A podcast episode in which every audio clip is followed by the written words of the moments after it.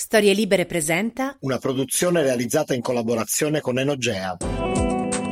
Slow Food. Conversazioni antivirali di Nicola Filippone con Gigi Garanzini. Questa è l'ultima puntata del 2020 di Slow Food e noi vogliamo salutare quest'anno particolare, quest'anno che chiaramente per una serie di motivi eh, non, dim- non dimenticheremo e non confonderemo mai con altri negli anni a venire quando ci ripenseremo. È stato l'anno in cui questo programma è nato e abbiamo deciso di salutarlo innanzitutto con un, con un amico che ci è venuto a trovare. Gigi, ce lo presenti tu, facciamo così, dai, così mi sembra il modo migliore per introdurlo. Sì, anche, anche perché sennò quella, quella sirena sullo sfondo va finire che ce lo porta via prima. prima eh, mi hai fregato la battuta. allora, come promesso negli ultimi due appuntamenti, si chiama Alessandro Masnaghetti, è l'editore di Enogea e tanti anni fa eh, si è messo in testa un'idea meravigliosa, eh, e cioè quella di, eh, dato che nasce come ingegnere nucleare, eh, ma non sto scherzando, proprio ingegnere nucleare si è messo in testa di occuparsi di vino. E Alessandro, ma, magari non mettendoci due giorni, ma insomma, credo che questo percorso sia, sia da raccontare, insomma.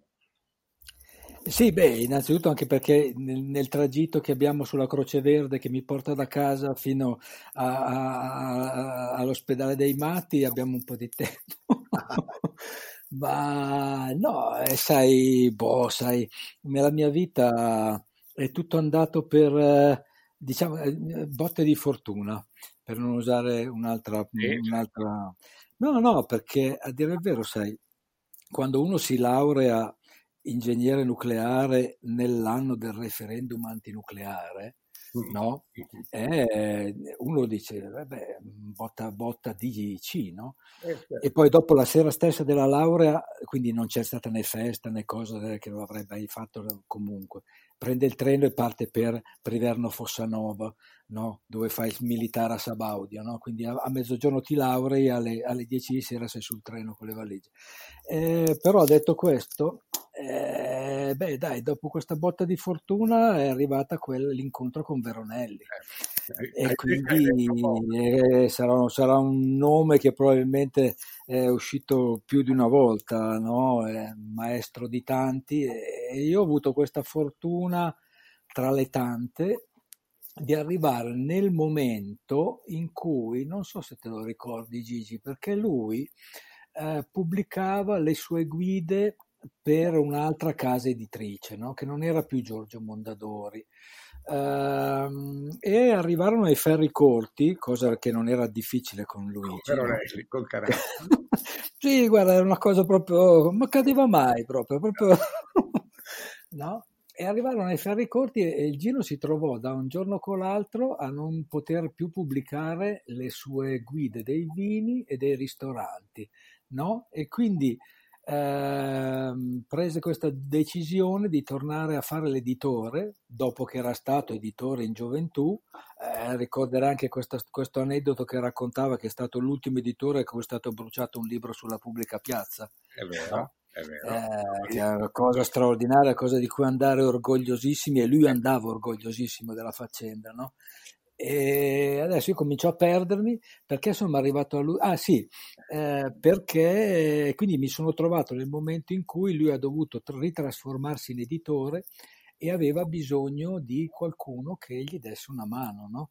eh, e quindi io sono arrivato proprio nel momento giusto, eh, per cui finito il militare c'era già chiaramente questa passione, passione per il vino, però tieni presente che la mia passione è sempre stata quella per il cibo ed è una cosa che mi manca tantissimo. A me è, piaciuto, è sempre piaciuto tantissimo cucinare e andare al ristorante. E il vino era un corollario, no?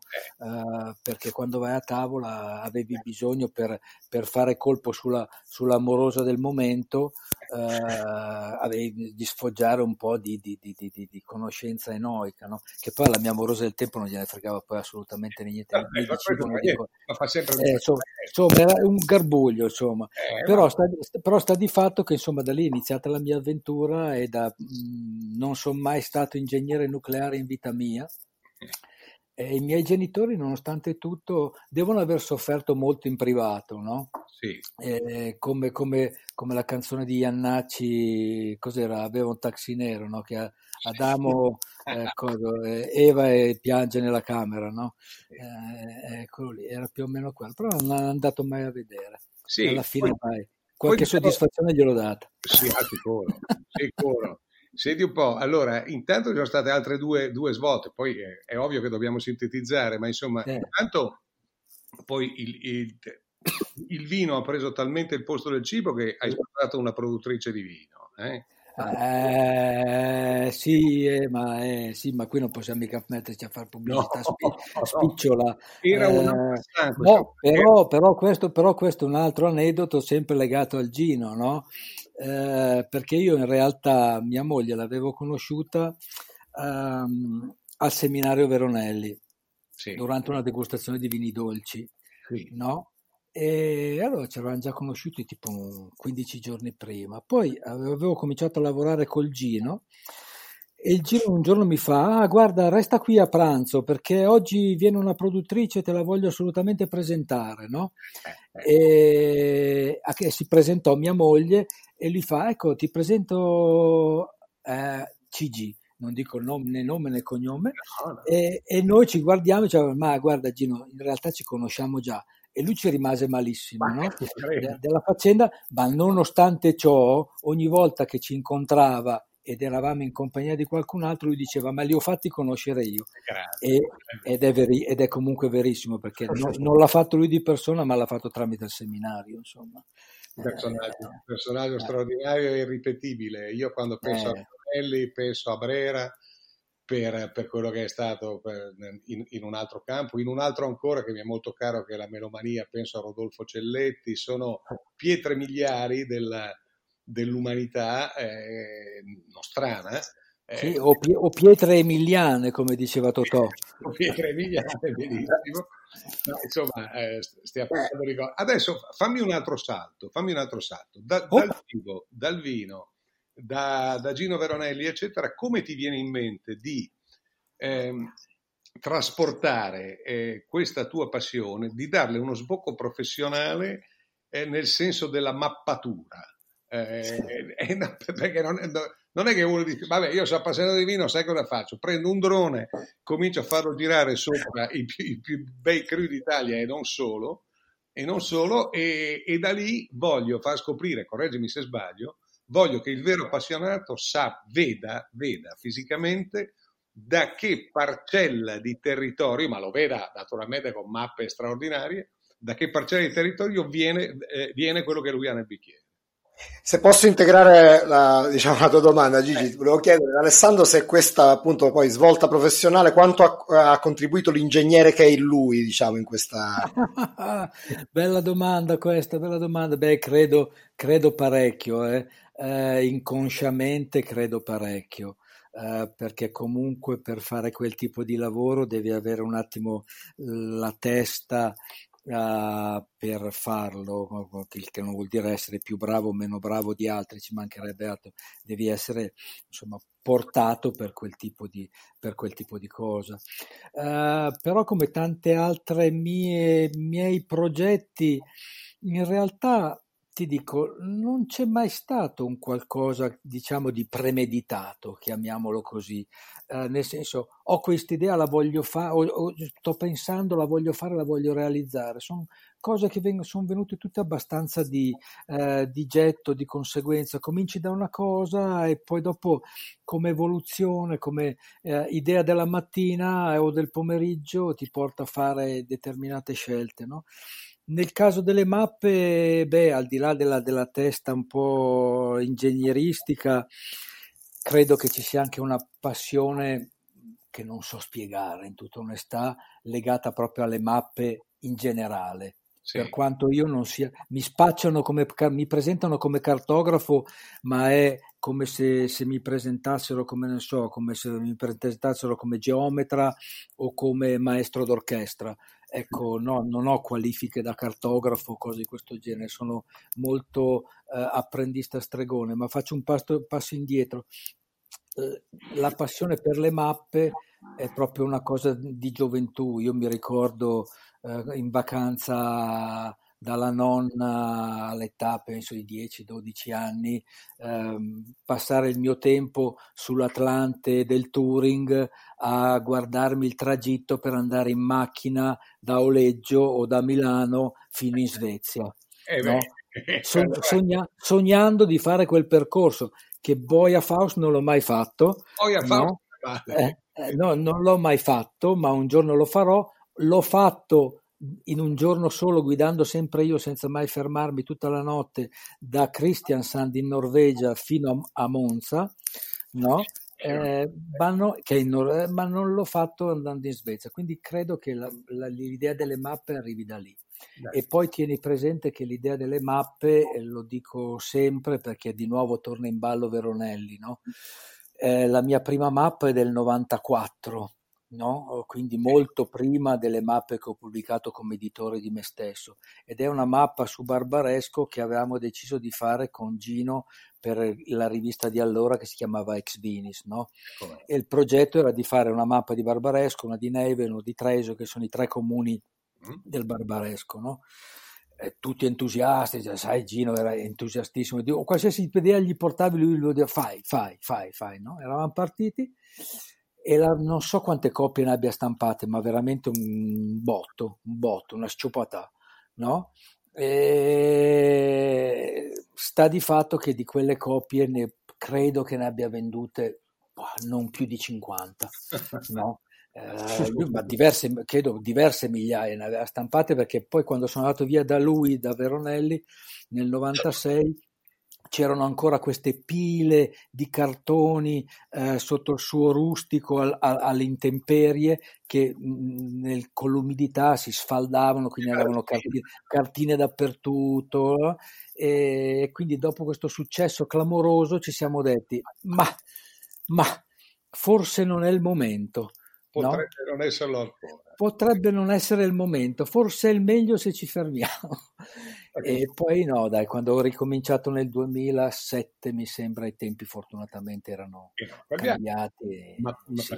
una, non è detto che una grande idea abbia, abbia sbocco felice subito. Eh, eh, eh sì, anche, sì, diciamo, senza volermi incensare, io purtroppo uno dei miei difetti è quello di essere uffa, sempre un po' in anticipo sui tempi, no? E quindi fai fatica a proporre determinate, determinate cose però sai, era proprio, erano momenti, erano mondi diversi, eh. se tu no, certo. pensi al mondo del vino, eh, son, erano solo un poco più di dieci anni tra uno e l'altro, ma per il mondo del vino italiano dieci anni sono veramente un'era geologica. Eh. Quegli, anni, quegli anni in particolare sono stati un'era geologica, c'è. Sì, assolutamente. assolutamente. Del, del salto quali, di, di, qualità e della, sì, di salto di qualità, ma anche di presa di coscienza di quello, che, di quello che il vino rappresenta, di quello che il tuo territorio rappresenta, del fatto che se tu abiti a Barolo e non uh, a, a, Pordenone uh, vor, vorrà pur dire qualcosa, non che Pordenone sia brutto, ma ci mancherebbe altro, uh, semplice, semplicemente sono due realtà diverse, cioè se tu abiti nel Colli o abiti a, a Morges, eh, no? ecco, sono, sono, due realtà diverse che devi mettere in evidenza e non puoi dire che Morgier è uguale a Capriva. Ecco, insomma, no, no, certo, certo. Eh, eh. ovviamente, ovviamente hai, hai, quando fai degli esempi sono sempre esempi di, di terre comunque enologiche e di terre di, di, di tutto rispetto. Senti Alessandro, ehm, noi staremo ore qua, però dato che un minimo, un minimo di pallone per ragioni sindacali lo dobbiamo tirare fuori e ti esenterei dal qualificarti come milanista. No, no, no, no, fermo lì, fermo lì, fermo lì. Ti devo dire che un mio, un mio antenato era l'Annovazzi che giocava nel Milan. Eh. Serio? È sul serio, sì, perché mia mamma è un Annovazzi ah, e beh. lui era suo cugino, una roba del genere. Ah, sì, eh, uno dei più grandi mediani del eh, oh, io mai, mai visto giocare, ma io questa cosa qua me la spendo. Eh. Eh, no, giuro che non lo sapevo, ma secondo me a Novazzi, il soprannome di Annovazzi era il Moro di Viale Umbria. Perché eh beh, ciula, eh, certo, abitava, abitava a Piazza Insubria, eh, abitava in Piazza Insubria. Ma eh... Moro nel senso che era eh, vagamente scuro di pelle. Cioè, oggi, oggi dire queste cose qua sono difficili, lui era, era milanesissimo, però però evidentemente aveva questa, chiamiamola pigmentazione, se no... Sì, eh, se no poi dopo, esatto. Andiamo la, la, cosa, la, cosa, incredibile è che è arrivato prima Gigi che, che Wikipedia. eh beh, ma mi dice a Novazzi, eh, io non, ero bambino quando a Novazzi giocava, proprio, anzi infante, però, però era, era un, un, grande nome. Quando tu dici eh, grandi mediani milanesi del, del del secondo dopoguerra, cioè de, della fine degli anni 40, inizio 50, c'è, c'è, un interista che era Aldo Campatelli, che era l'idolo di Berzotti, il suo modello, e, e, e c'era Carletto Novazzi, il Moro di Ale Umbria nel Milan. Eh, vai, il vai. Milan lo, lo, consideriamo esaurito qua. Senti, eh, se, possiamo, se possiamo sfruttare una parola pessima, ma approfittare della tua presenza per dare qualche consiglio a chi ci sta ascoltando, perché noi siamo abituati a farci, a farci compagnia, eh, almeno io, qua nella mia solitudine langarola, a farmi compagnia col vino, no? chiacchierando durante questi, durante questi, appuntamenti. Allora, da, da, un, da un, intenditore de, della tua portata, cresciuto alla scuola di Gino Veronelli, eh, dici tre, qualche, qualche, botti, qualche buona bottiglia di buon territorio che suggeriresti da una parte per dimenticare quest'anno maledetto e dall'altra, e dall'altra direi per, per eh, propiziare il prossimo in, in, maniera un pochino più vivibile per il mondo, prima ancora che per noi. eh, non, è, non, è, facile, Beh, diciamo se uno vuole bere per dimenticare bisogna andare su vini di gradazione un po' elevata. Sì. e quindi per esempio un amarone da questo punto di vista potrebbe dare una mano uh, facilmente, senza sì. con questo che uno voglia sminuire l'amarone, ci mancherebbe altro come, come vino eh, semplicemente alcolico, in realtà ci sono delle, degli amaroni, anzi ci sono tantissimi amaroni eh, fantastici e poi una delle tipologie veramente più particolari nel panorama enologico italiano. Eh, mi hai parlato di Langa, eh, lì dove peschi peschi, eh, francamente un Barolo, un Barbaresco e soprattutto Uh, ci tengo a sottolinearlo, ogni tanto c'è un po' di revival, qualcuno, qualcuno dice ah bisogna parlarne, poi cade tutto di nuovo nel dimenticatoio, il dolcetto. Eh, Ricordatevi eh. sempre il dolcetto, una buona bottiglia di dolcetto che può essere un dolcetto d'alba o un, dolce, o un dogliani uh, che, è sempre fatto con, che è sempre fatto con il dolcetto, è veramente il è vino... Vero, Oggi è un nobile decaduto il dolcetto, no? Ma sì, ma sì, sai, i vini purtroppo hanno, hanno le loro fasi, diciamo, di notorietà e di, di, di, e, e di crisi, sai, lo stesso, lo stesso, Barolo 30 anni fa non lo voleva nessuno, eh, era, era il vino da mensola, no? Quindi, e, e la gente beveva dolcetto, oggi il dolcetto non lo vuole più nessuno però veramente se volete soddisfazione, un bel, una bella fettina di tuma e un bicchiere di dolcetto e fate, siete felici più che bere Romane Conti. Ti dico. Senza esagerare. Comunque, comunque. No, no, no, no, no, tu scherzi. No, no, no, no, no, no, no. Tu prova, tu prova, tu prova. Una bella robiolina e il dolcetto. Ci hai dato un'idea che proverò stasera stessa. Ma, ma subito, immediatamente, immediatamente, vanno a litri, va a litri, guarda proprio. Senti, dato che Nicola, Nicola è di origine irpina, gli diamo, gli, gli diamo, una botta di aglianico, gli diamo una eh, vabbè, vabbè, dai, eh, certo che sì, un, un taurasi, diamine. Eh, non, non, non, si può, non, si può, dimenticare un Taurasi, ma anche tutto ciò che sono i, i, i, i, greco, i, i greco, i fiano. Eh, wow, sai, se, se dovremmo star qui mezza giornata a elencare un po' tutto quello che c'è. Poi non possiamo dimenticare i sangiovesi e di conseguenza vini come il Chianti Classico, eh, che anche lì poi anche sul Chianti Classico si, o altri vini si va sempre a cercare la bottiglia roboante, la selezione più prestigiosa, più, più concentrata, quello che vuoi, quando poi anche, che ne so, un Chianti Classico dannata eh, è come dolcetto, è un vino che ti dà una soddisfazione, un godimento, ma sì, ma poi ti parla, ti parla di un territorio che, che in modo inequivocabile, cioè il gusto del dolcetto lo puoi sentire solo lì, lo puoi sentire solo da, da quel vitigno, e idem per, per, per un Sangiovese Chianti classico. Fantastico. Ma siccome questa discussione mi, mi, sta molto divertendo e ingolosendo, Gigi, quindi io volevo chiedere ehm, ad Alessandro, se invece, visto che hai citato quelli che diciamo in gergo, quelli del mestiere, ma noi no, eh, chiamano top player, ma noi non usiamo questi termini. No, no, eh, abbiamo citato molti top player, però ecco, se invece dovessi citare un outsider, cioè un vino che, che, no, che non ti aspetti, che non un grande classico, ma uno che è meritevole. La domanda è bellissima. La prossima parola esa- esotica che usi sei, sei, fuori. Eh, come, come... Eh, sì. eh, infatti, tutte queste parole esotiche mi hanno tolto la favella. E quindi, no, no, vai con l'outsider, dai. Vai, vai. Eh, outsider, top player, eh, non lo so, basta, meeting, eh, co- web conference. poi, poi siamo, che ho chiuso il cerchio.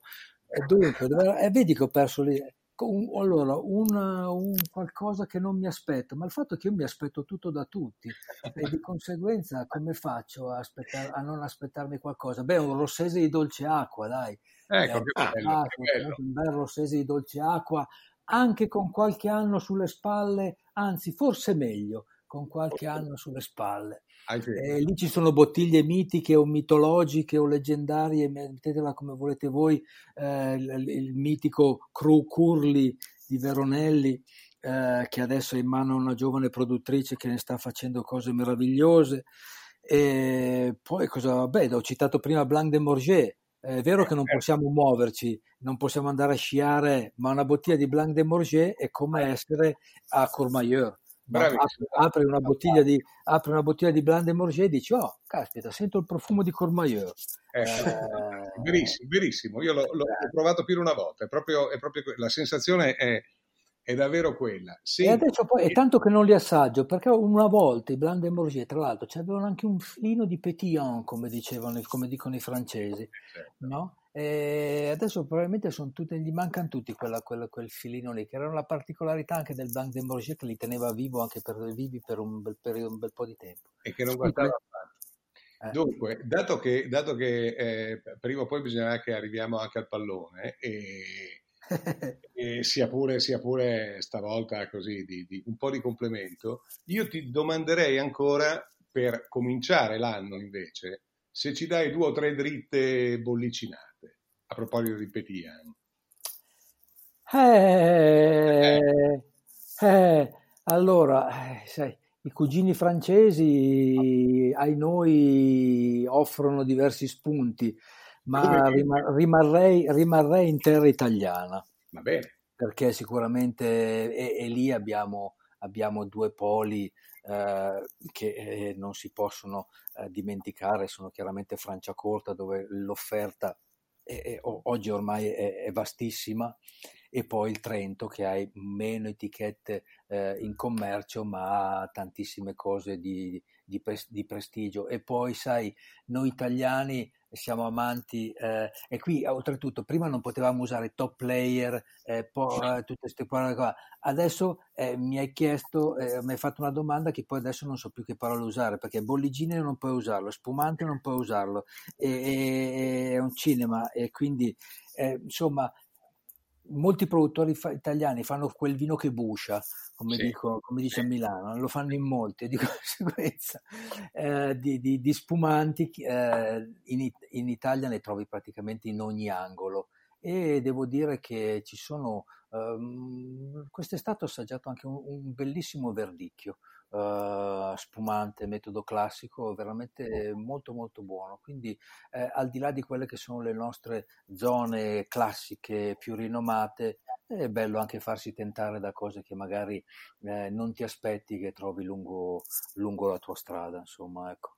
Alessandro, ah, cioè, ah, eh. Ah, questo è importante, eh, questo eh, è un mio vecchio cavallo di battaglia, è, le, è come il dolcetto eh, non dimenticatevi il moscato d'Asti, ah, eh. perché eh, questo è un vino che eh, veramente potremmo conquistare il mondo, riconquistarlo e riconquistarlo ancora con questo vino, eh, che purtroppo non ha la notorietà che merita e non ha lo spazio che merita. Chiaramente in questo momento i vini dolci non sono proprio in voga, ma ricordatevi un bel bicchiere di moscato anche non durante le feste. Immaginati tu a giugno, calura, sei sì. andato in vigna, sei arrivato, ti, ti sbutti sulla sdraio, ah, un bel bicchiere di moscato ghiacciato. Wow. Certo. E aggiungo, aggiungo, anche che se vuoi fare, se vuoi eh, eh, accattivarti delle simpatie, eh, passando il confine, arrivando in Francia e avere qualche bottiglia di moscato nel baule, gli fai un regalo, una sorpresa, perché non lo conosce. E un eh regalo... certo, ma perché loro non possono farlo, non sanno esatto. farlo, non riescono a farlo. Eh. eh, mentre noi sì, è per quello che dico che è una... Che è una... E ricordati anche le pesche col moscato. Eh? eh certo, certo. Eh? Io sto prendendo appunti. Eh, sì, sì, tu scrivi, Nico, tu scrivi, tu scrivi, intanto no, poi lo saluti anche tu.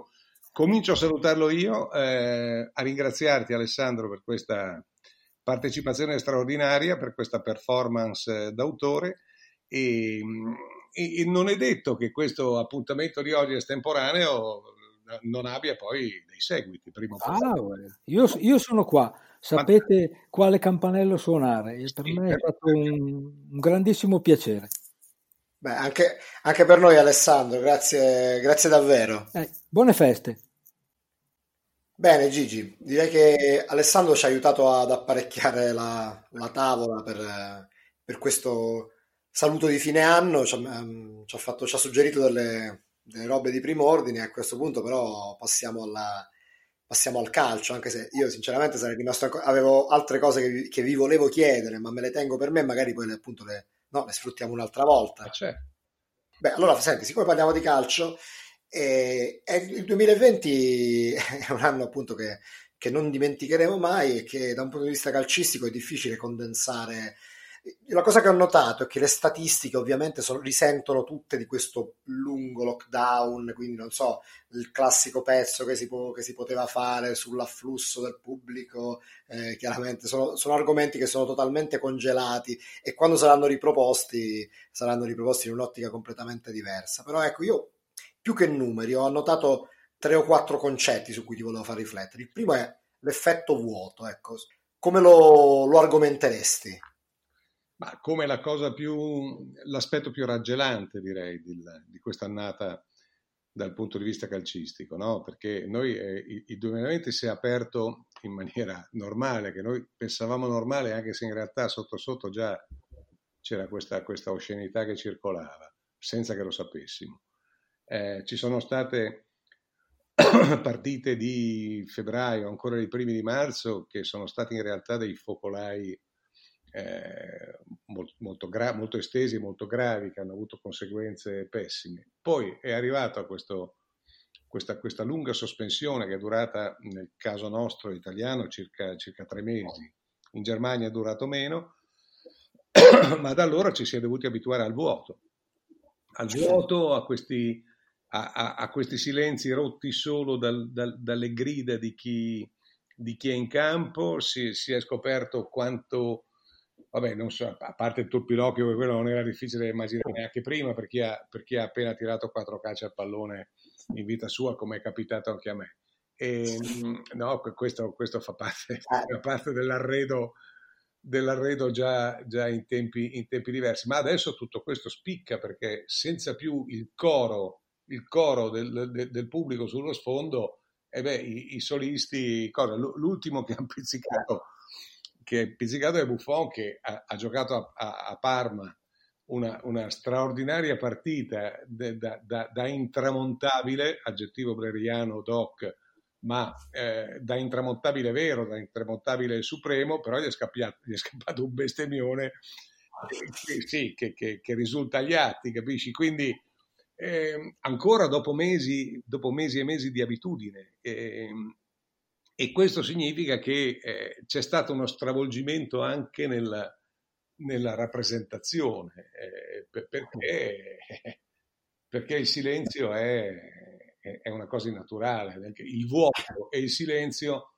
non si conciliano col calcio. E direi che il calcio, nonostante queste, questi due condizionamenti gravissimi, è stato comunque molto bravo, molto bravo, un calcio come mondo a tirare avanti in, in, in, su, su, questo sfondo. Insomma. Ecco, molte perplessità che avevamo durante la pausa, cioè che lo spettacolo che ci, che ci, avrebbero restituito non sarebbe stato all'altezza, in parte erano fondate, però è anche vero che sì, che hanno trovato una quadra, un modo per, eh, insomma per renderlo comunque appassionante perché poi col, col, passare dei mesi noi ci siamo di nuovo appassionati in qualche modo e, e sì, lo stiamo seguendo, anzi in realtà ci sta regalando dei campionati eh, super aperti, anche che, sì. una serie di, avendo anche rimesso in discussione le gerarchie tecniche da un certo punto di vista, lo spettacolo, il risultato finale è molto interessante. No? Sì, è diverso. Diciamo che, diciamo che proprio questa sua diversità lo rende, lo, lo rende gradevole, però n- non possiamo dimenticare che nel frattempo la mancanza di pubblico, la mancanza di coro, no? la, la, mancanza di sfondo eh, ha disamorato molte, molte persone, e cioè eh, qualcuno l'ha disamorata del tutto e, e, qualcun'altra, e a qualcun'altra ha tolto il, il grosso della passione io continuo a incontrare gente che mi dice, io la, la, mia, so, la mia, Roma, per esempio, un, un, amico che ho incontrato po- pochi giorni fa, io accendo la televisione, sono lì esattamente come prima per guardarmi a Magica, ma poi in realtà dopo dieci minuti già non ne ho più voglia, ma non perché la Roma stia giocando male, anzi sta giocando pure meglio, sta andando pure meglio del, del previsto, ma perché perché la passione è molto scemata e, ed è inevitabile, no? non, non, non, non, poteva che andare così, però già il fatto di aver resistito e, e, di aver superato con qualche turbolenza inevitabile, ma aver superato il concetto che il calcio, che io sostenevo per esempio, che il calcio doveva star fermo fino a quando il mondo non guariva, eh, perché era troppo pericoloso, eccetera, e invece no, il calcio ha tirato avanti, poi eh, con, con, con qualche incidente di percorso inevitabile, ma probabilmente, almeno dal mio punto di vista, eh, inferiore a quello che si poteva temere quando nei mesi di aprile e di maggio si diceva che bisognava ripartire ad ogni costo. A me allora sembrava una forzatura, forse lo è stata, forse lo è stata con quella concentrazione estiva abnorme dove, insomma, mm, che è stato un po' il festival dell'eccesso, ma in ogni caso questo ha permesso di continuare a, eh, di continuare, di andare avanti. Fra i fattori eh, messi in discussione da questo calcio post, post pandemia, o meglio neanche tanto post in realtà purtroppo, è, sicuramente c'è, c'è, il fattore campo, no? in realtà è, è, una cosa che avevamo teorizzato all'inizio, subito quando abbiamo visto i primi dati che arrivavano dalla Bundesliga, certo. che ripartiva con pochissime, con pochissime vittorie in casa. E questo sostanzialmente, adesso a prescindere dai dati, ma è, è, abbastanza evidente, anche perché no, è una questione ambientale. Mm, eravamo abituati a vedere degli stati particolarmente caldi e riveder, vederli vuoti eh, è, è, intuitivo, non c'è bisogno di uno statistico per capire che, non, che è un fattore che viene a mancare, un vantaggio che viene a mancare per chi gioca in casa.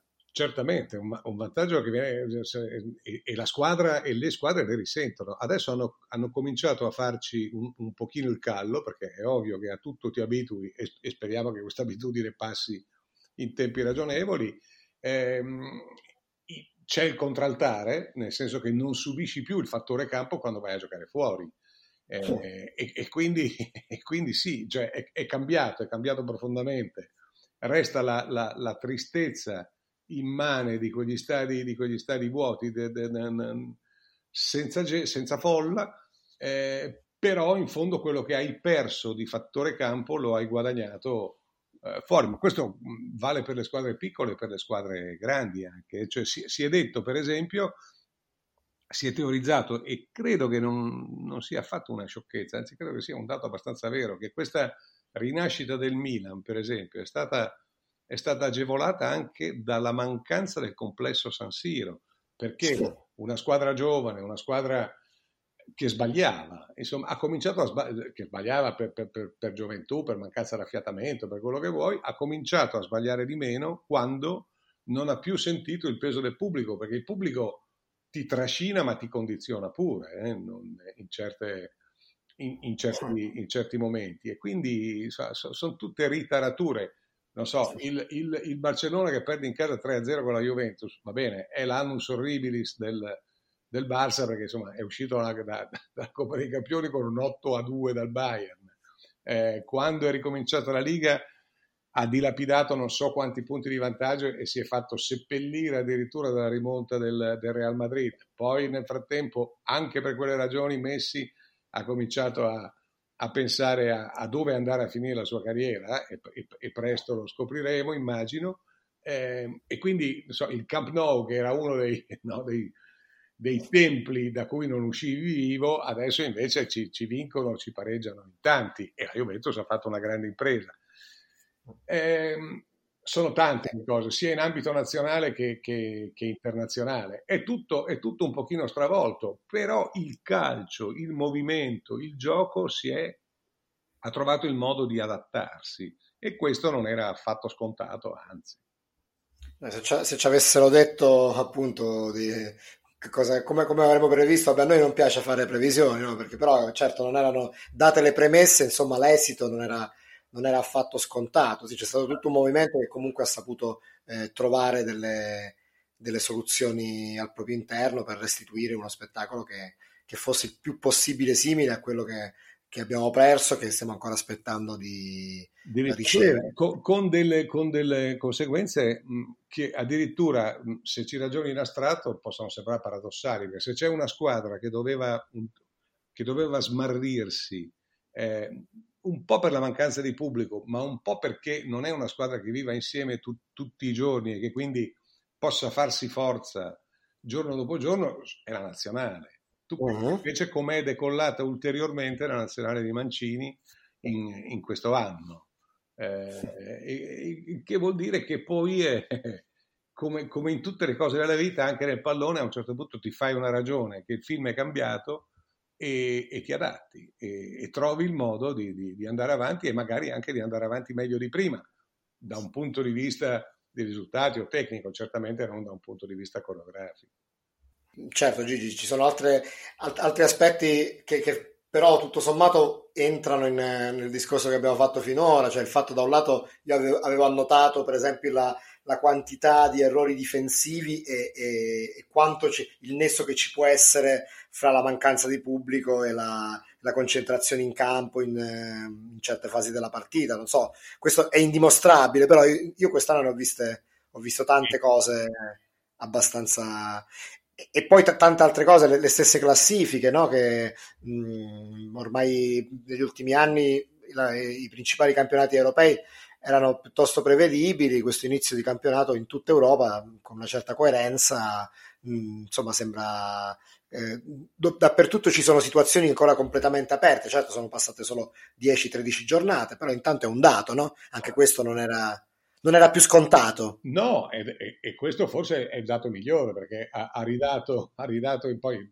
per carità il prezzo è stato il Covid, quindi non, non ne parliamo nemmeno, però è vero che, che, che, si è ricreato un equilibrio e che quindi in, in, in, molti paesi, ma in tutti i paesi praticamente, in tutti i campionati europei che contano, adesso si gioca con, con maggiore equilibrio, cioè io penso che alla fine il campionato in Italia lo vincerà ugualmente la Juventus con l'unica alternativa dell'Inter, però intanto per un terzo di campionato, perché 13 giornate sono un terzo di campionato, eh, intanto c'è stato un equilibrio che, che, che, da tempo non si vedeva. Il Paris Saint-Germain eh, sta, sta, stentando in Francia, il, il, il, Barcellona è molto indietro in classifica e, e il Real Madrid non è, non è, proprio davanti, anche se, se un po' lo è. Eh, lo stesso Bayern, no, non che arranchi, ma comunque ha una concorrenza più forte e più credibile in Germania rispetto alle ultime stagioni.